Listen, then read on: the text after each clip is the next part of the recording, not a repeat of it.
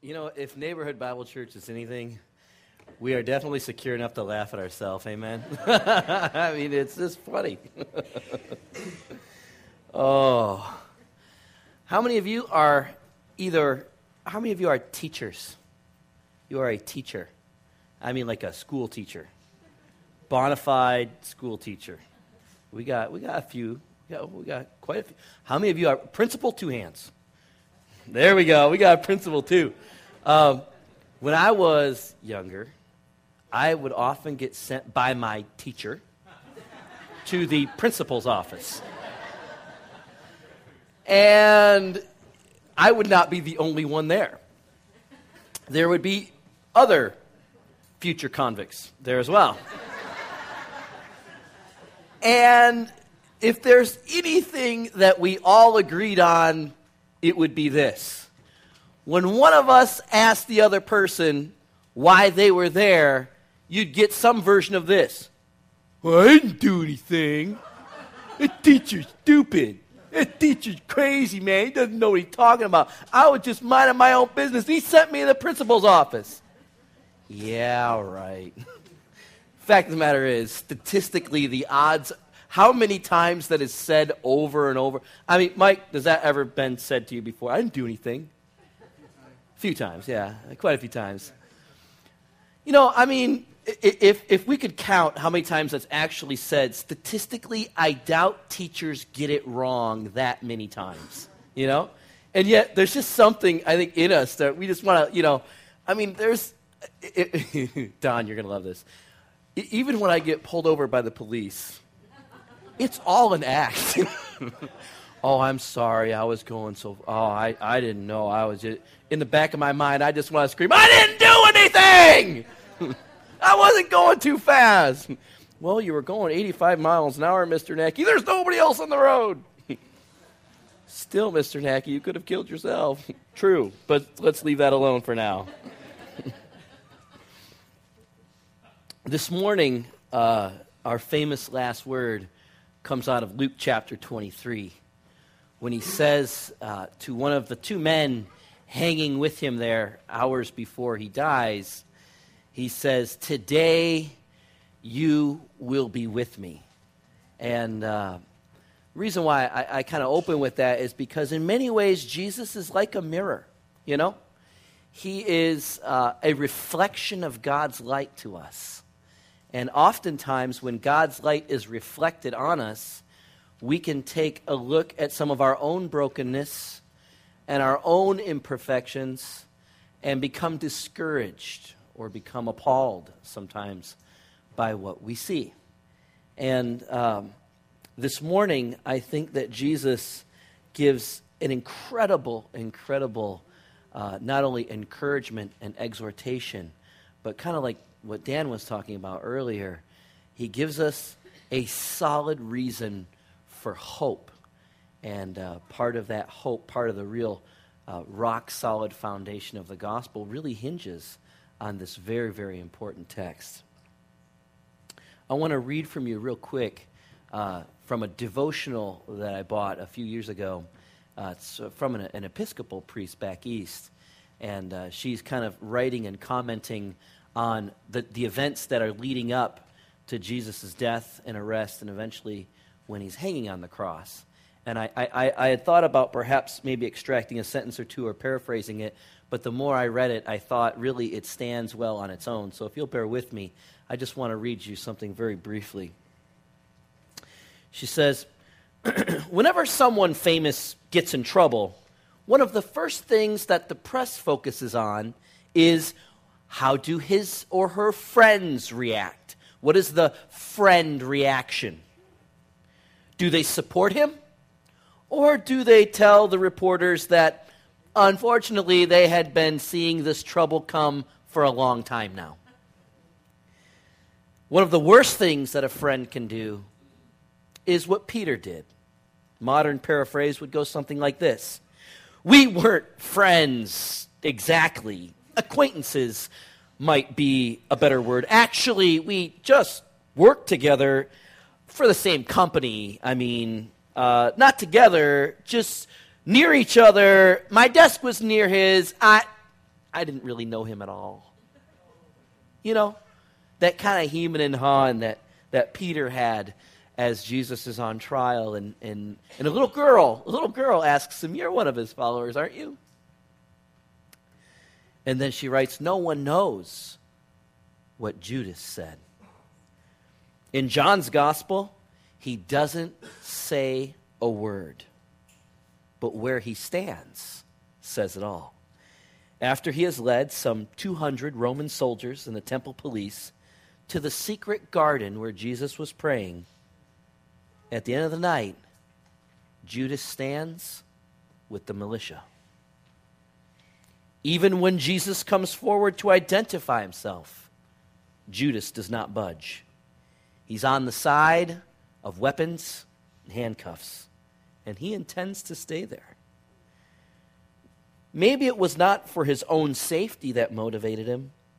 Maybe he simply just fell out of love with Jesus. This happens sometimes. One day you think someone is wonderful, and the next day he or she says something or does something, and it begins to make you think twice about that person. They remind you of the difference that stands between the two of you, and you begin to have bitterness in your heart over that. Given long enough, the bitterness and the difference, you can even begin thinking of a way to strike back at that person. I remember being at a retreat once where the leader asked us to think of someone who represented Christ in our lives. Who represent, who represents Christ in your life that you could speak of today? And one woman stood up, quite puzzled, and she said, I had to think very, very hard about that one. And I kept thinking, and I kept thinking, and I kept thinking, because I had to ask myself, who is it that has told me the truth about myself so clearly that I wanted to kill him for it? One way that Christians often can avoid seeing our own reflections in the mirror is to pretend that the story of Jesus hanging on the cross is simply a story about Romans and Jews. Romans and Jews who conspired together and killed our Lord and Savior, but as long as they remain the villains, then we are off the hook. But unfortunately, if we truly, truly think about it, this is not a story that happened a long, long time ago in a galaxy far, far away. This is a story that asks us deep, penetrating questions today. So let's go there now and stand beneath Jesus as he hangs on the cross in between two criminals. Let's pray. Heavenly Father, as we open your word this morning, we ask, God, that you would open our eyes to your heart for us. God, to, for the heart of God, for the men hanging with him, and the men standing beneath him. In Jesus' name, amen. I'm in Luke chapter twenty-three, verse thirty-three. Luke chapter twenty-three, verse thirty-three. For those of you who do not have a Bible, uh, we've got some that, that uh, if you just kind of raise your finger, uh, we can we can get you a Bible if you want to follow along in an actual Bible. I think it might be up here too. Yep. Beginning in verse thirty-three says, when they came to the place called the Skull, Golgotha, they crucified him there along with the criminals, one on his right and one on his left. So the, the Luke is getting an eyewitness account, you know, enough to know that Jesus is placed in the center of these two criminals. Verse thirty-four, Jesus said, Father, forgive them, for they know not what they do. And they divided up his clothes by casting lots. That was quite common for Roman executioners. It was a great spot to get because the Roman executioners, the ones who actually nailed a criminal to one of the crossbeams that would be hanging on the scaffolding there, they would get to get the clothes. And yeah, I don't know how good a clothes criminals had, but uh, nevertheless, they, you know, they had closets as thick as ours. Verse thirty-five, the people stood watching. the people stood watching, and the rulers sneered at him. And they said, he saved others, let him save himself, if he is God's Messiah, the chosen one. By the way, this is a very, very important theological statement, because they're essentially saying, how could he be the Savior of the world if he cannot save himself? They, there is a bit of logic to it, isn't there? The soldiers also came up and mocked him. They offered him wine vinegar and saying, if you are the king of the Jews, save yourself.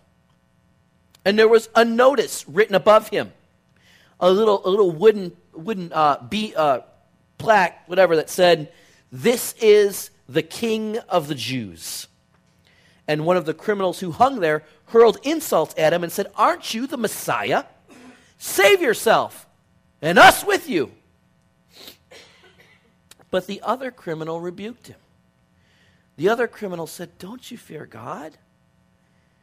Since you are under the same sentence, we're being punished justly. We're getting what our deeds deserve. The word for criminal here in the Greek is, is not just, you know, stole a pack of gum out of the candy store. This is uh, the word for armed or violent robbery. So, uh, you know, and actually the thought is, most scholars, the thinking is, these two criminals were with Barabbas, for those of you who know the story, and they had kind of an armed burglary attempt to maybe either steal weapons or something that would elicit a Roman uh, death penalty. And that, of course, Pilate brings Jesus and Barabbas out and says, which one do you want? They retain, you know, they say crucify Jesus. They release Barabbas, but Barabbas's two cohorts are left behind to face this kind of, you know, public execution the next day with, you know, the, that same day with Jesus.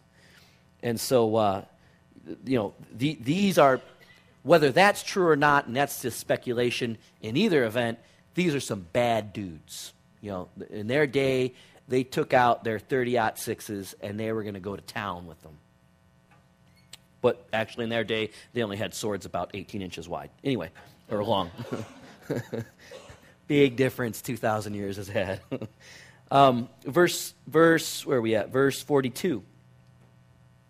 Then he said, Jesus, please remember me when you come into your kingdom. And Jesus answered, truly I tell you, today you will be with me in paradise. Let's break this down. Now, that Jesus would be crucified by two criminals was predicted several centuries earlier by the prophet Isaiah. If you go to Isaiah chapter fifty-three, verse twelve, Uh, Isaiah predicts that Jesus would be counted among the transgressors. He would be counted a criminal, that the, the, the future Messiah would be known as a criminal. Of course, the Jew, as the Jewish priests looked up there, that's exactly what they saw, three criminals. And as I said earlier, the statement of their logic, the reason why they're, they're so passionately jeering at him is because they, they do believe he cannot be the Savior of others if he cannot save himself. But theologically and interpretively, we have two things happening here. And I want you to see it. On the one side, we have one side, which is the soldiers, the priests, and the one criminal. And then on the other side, we have Jesus and the other criminal. And I want you to really look, look at this, the text again in the scripture, and you're going to see something just kind of explode out of the pages if you haven't noticed it already. On the one side, we have a side filled with anger. They're mad. They're insulting. They're jeering at him.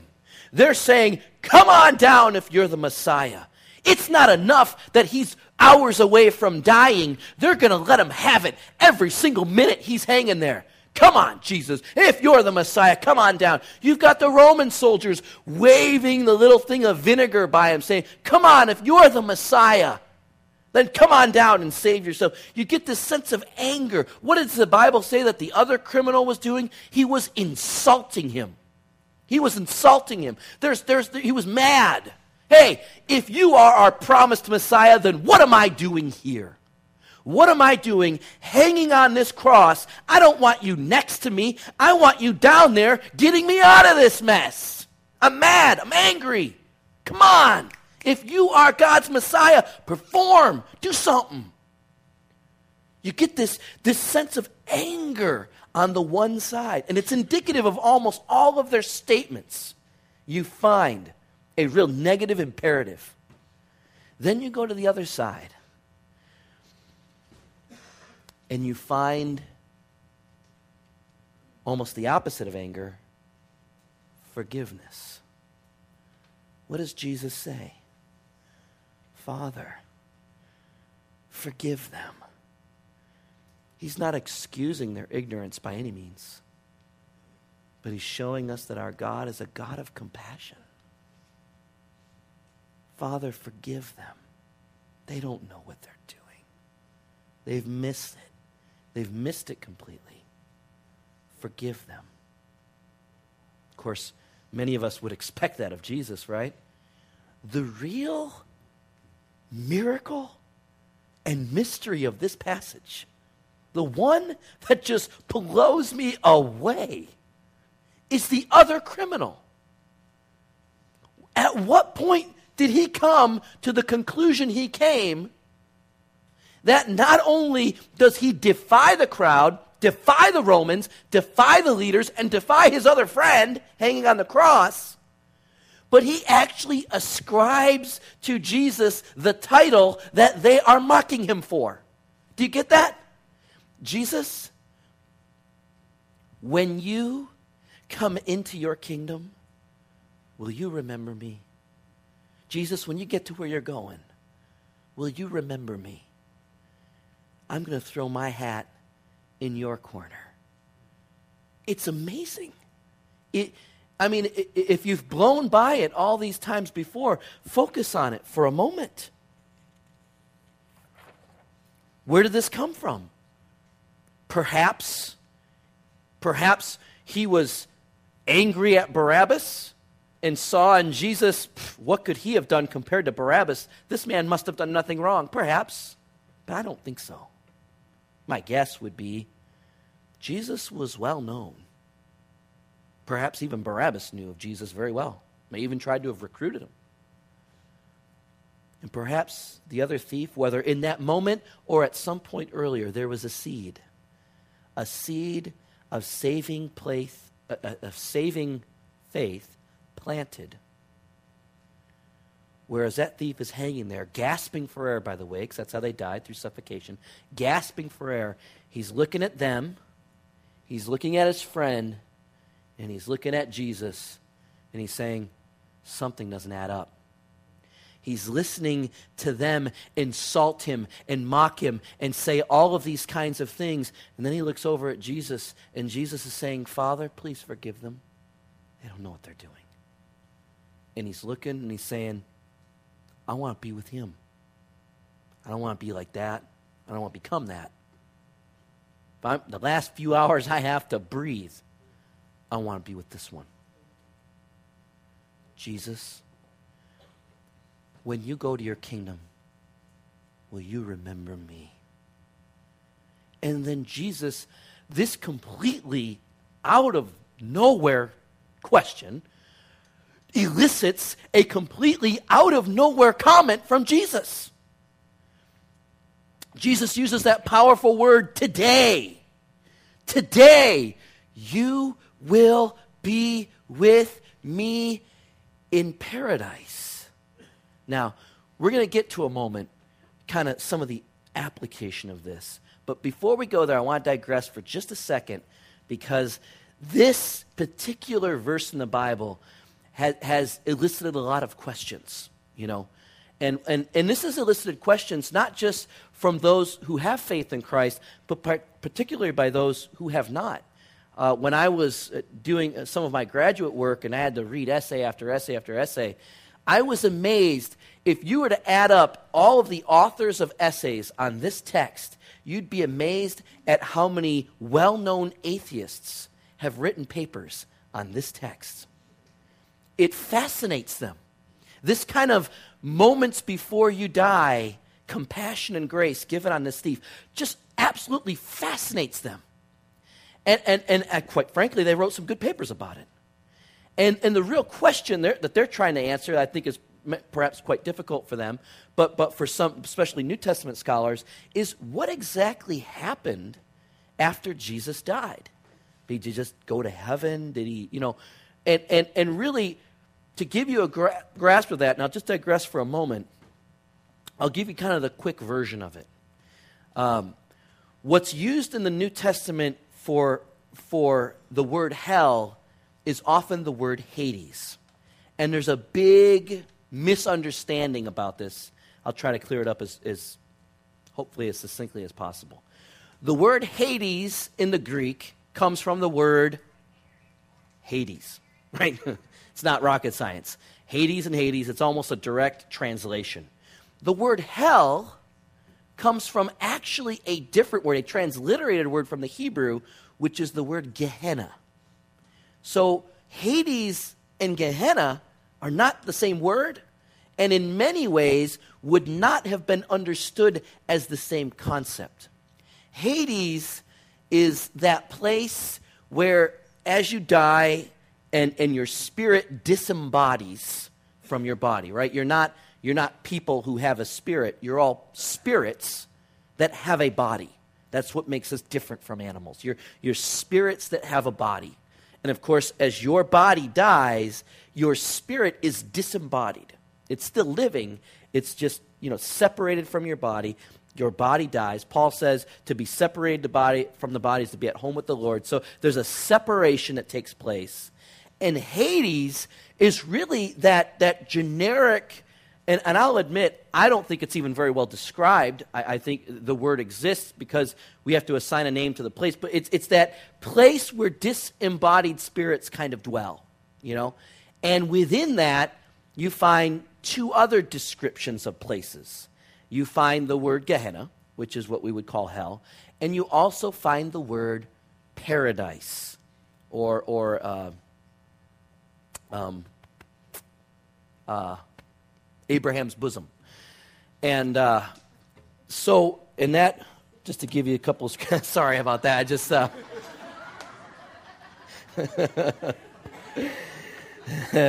you will never forget that one now, will you?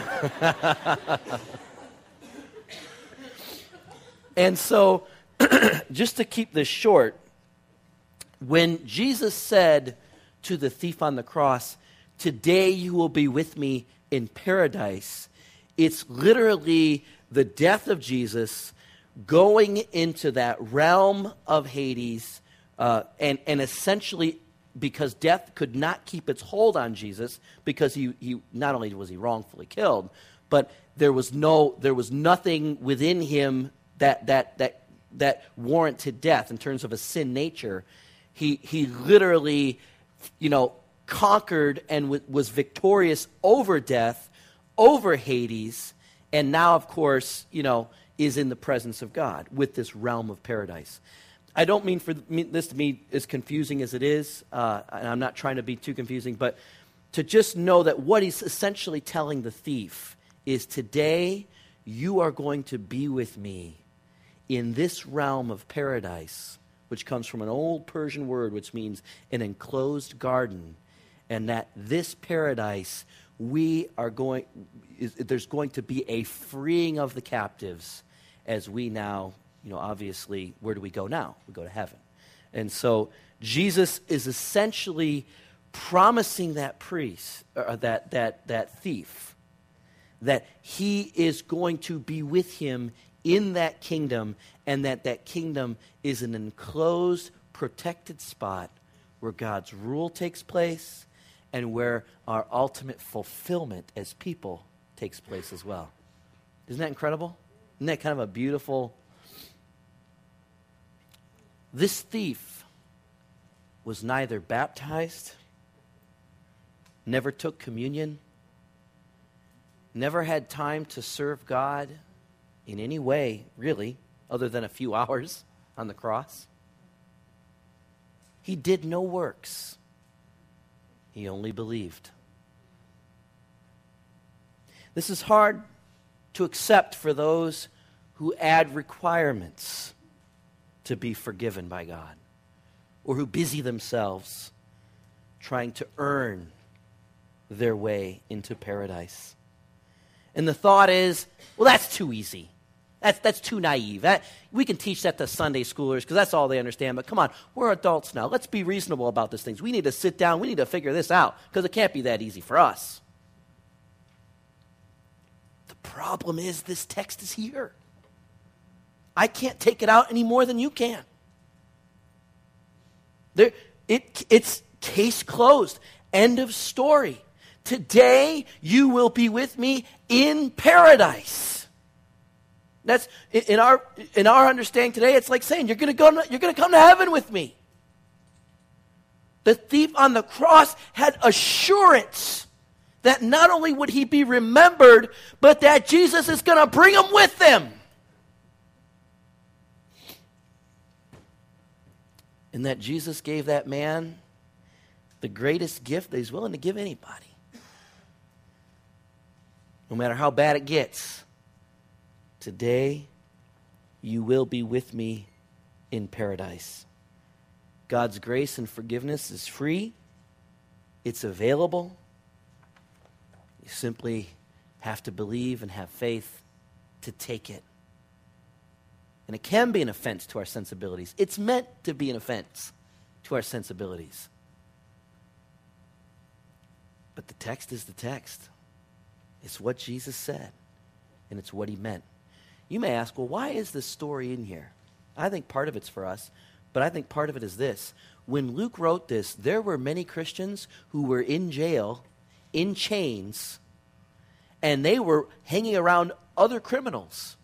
And I bet you some of those other criminals who were about to die, you know, Roman execution, along with these Christian martyrs who were about to also die Roman execution, they remembered this story from Luke, and they would say to the person chained, chained next, next to them, do you want to pray with me right now? Do you want to pray with me and come to Jesus' kingdom with me? Come to paradise? And I, you know, when one thing, when you're on your deathbed, you're going to be open to a lot. And I'm sure quite a few of them thought really good, really hard, good and hard about the crucified Christ on the cross, offering forgiveness and grace to a convicted, armed robber. All right. I'll end right there.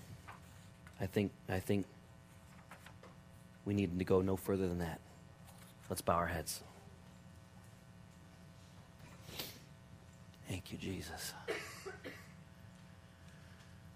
Oh. Heavenly Father, help us to remember grace, Lord, that our lives are characterized by grace.